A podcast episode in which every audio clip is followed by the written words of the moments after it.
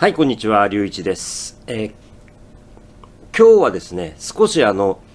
えー毎週の、えーデンバーブロンコスのエピソードの特別版ということで、えアメフトに関する話をするんですが、でも、え通常の少しゆっくり日本語のエピソードとして話します。なので、もちろんゆっくりめに話をして分かっていただけるように、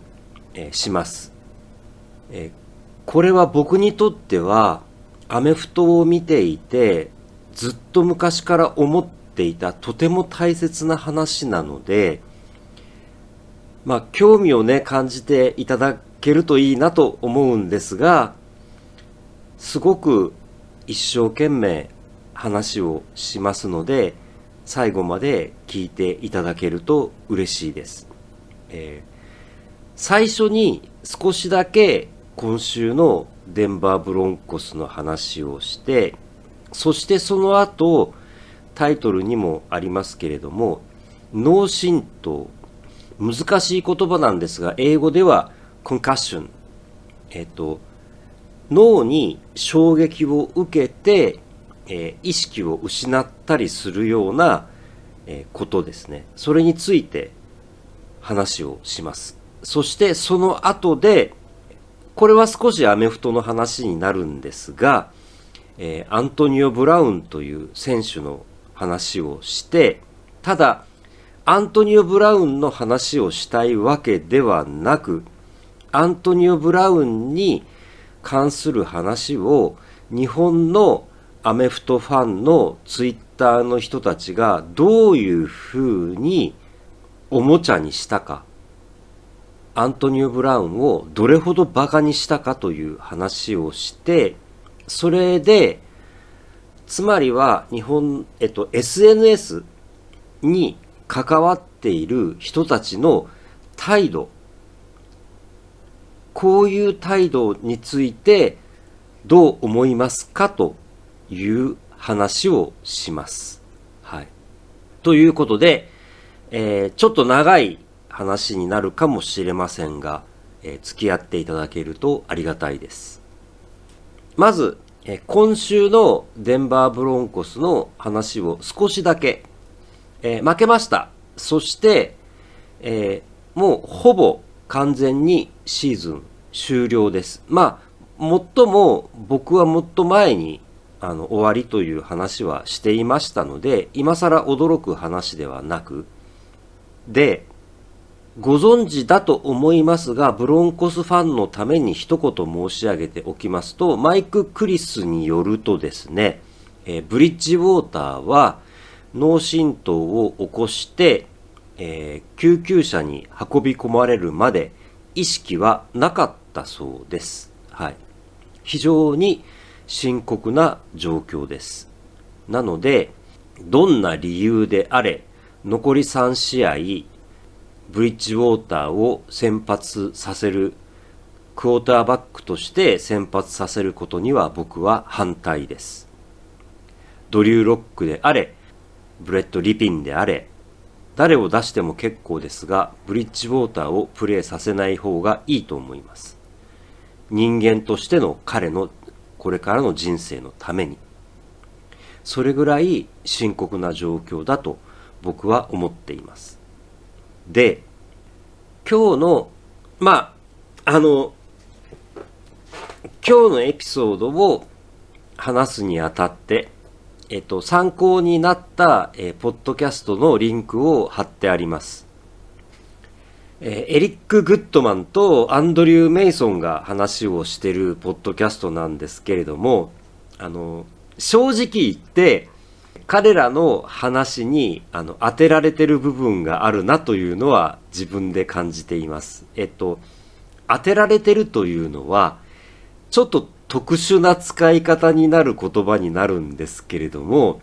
あの、ものすごく影響を受けているということですね。彼らが脳震盪は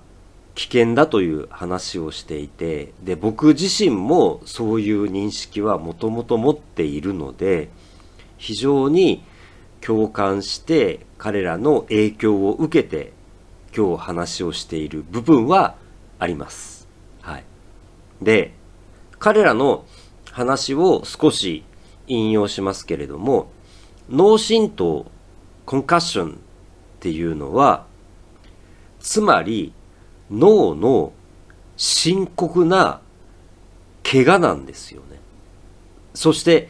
脳細胞、頭の脳の中身の細胞は基本的に傷ついたら復活しません。えー、な、えっ、ー、と、細胞が死んでしまったらそれっきりです。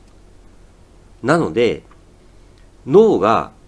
傷を負うというのは非常に深刻だということはご存知の方はいらっしゃると思います。で、この脳震盪によって、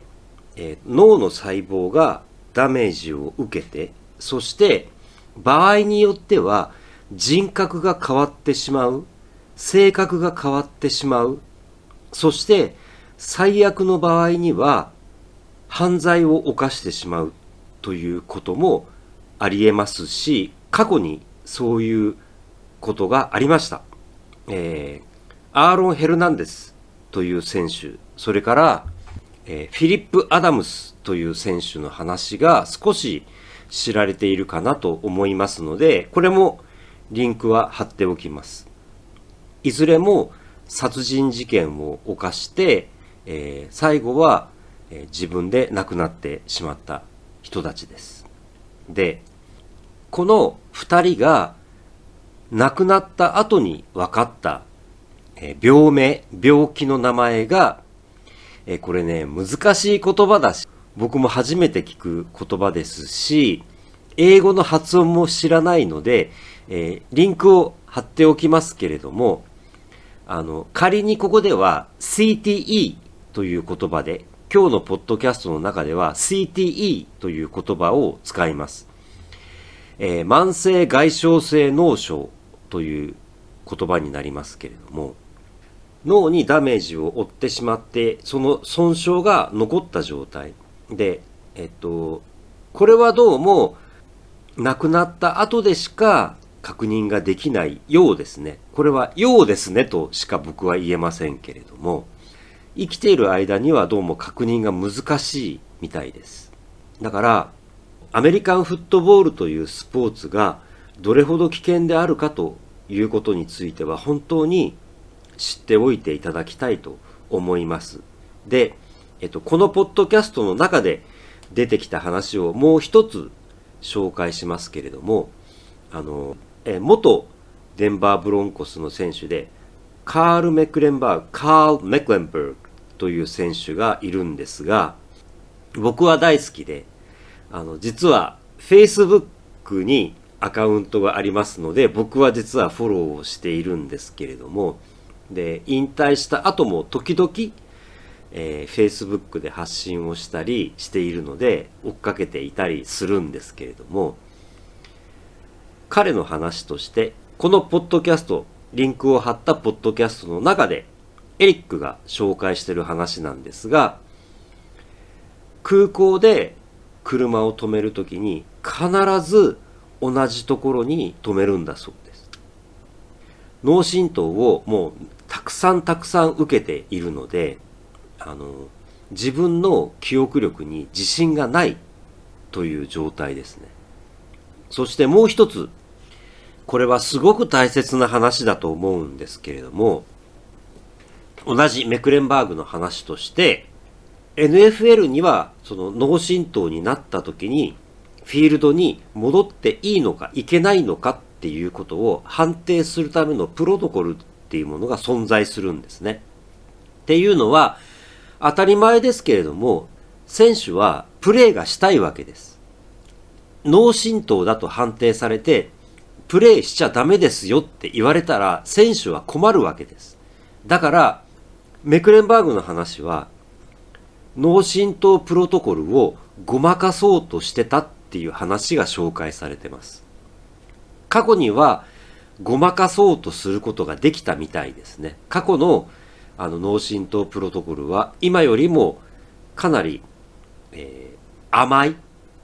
やり方をしていたようなので、おそらく今はごまかすのは難しいはずだと思いますけれども、やっぱりそれは、あの、選手の命のために、健康のためにということだと思うんですけれども、だから、あらゆる意味でアメリカンフットボールというのは本当に危険なスポーツだということを。で、アメリカンフットボールを知っている人のために、もう一人名前を挙げますけれども、リカルド・ロケットという選手が、なぜ引退を選択したかということを、あの、ぜひ考えていただきたいなということを思います。はい。だから、引退した後に長い人生があるわけじゃないですか。早い人だと30歳ぐらいで引退してしまいますから、それからまだまだ死ぬまでに40年、50年っていう人生があるわけですよ。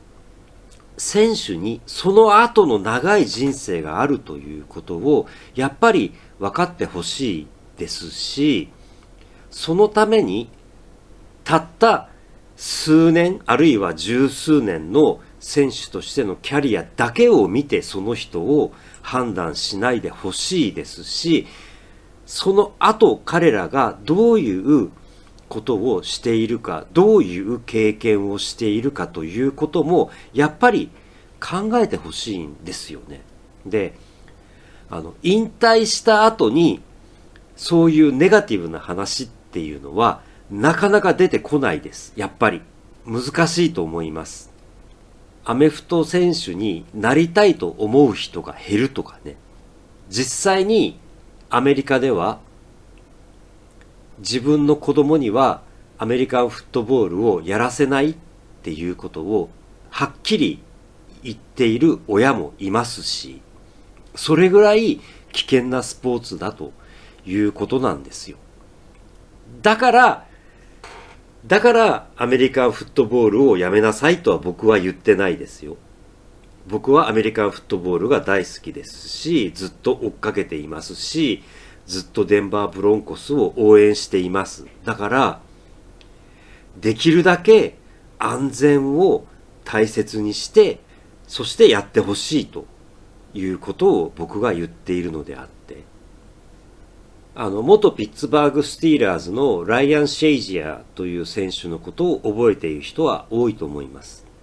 本当に、あの、まともに歩けるんだろうかって思う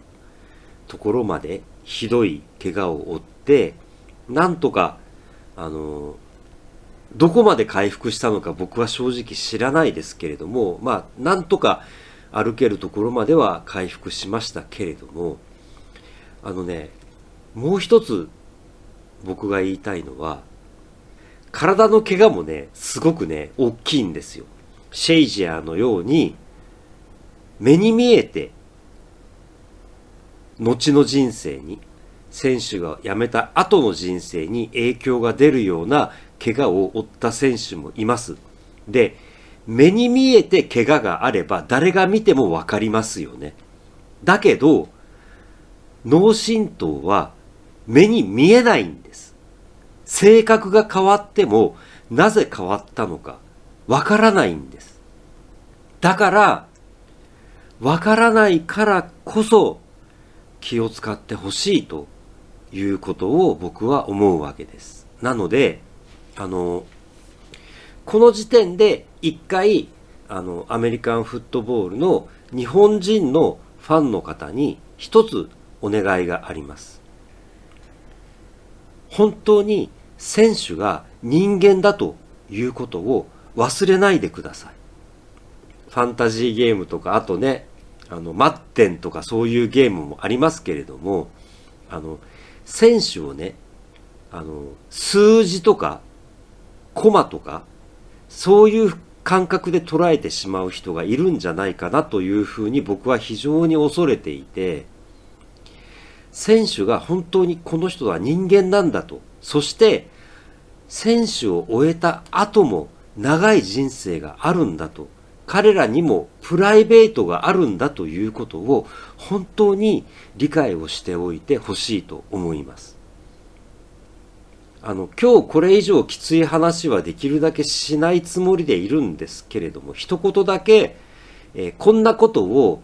言う権利は僕にはないということを承知の上で一言だけ言います。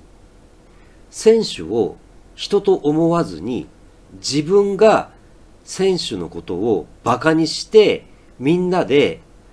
盛り上がって楽しい思いをしてそして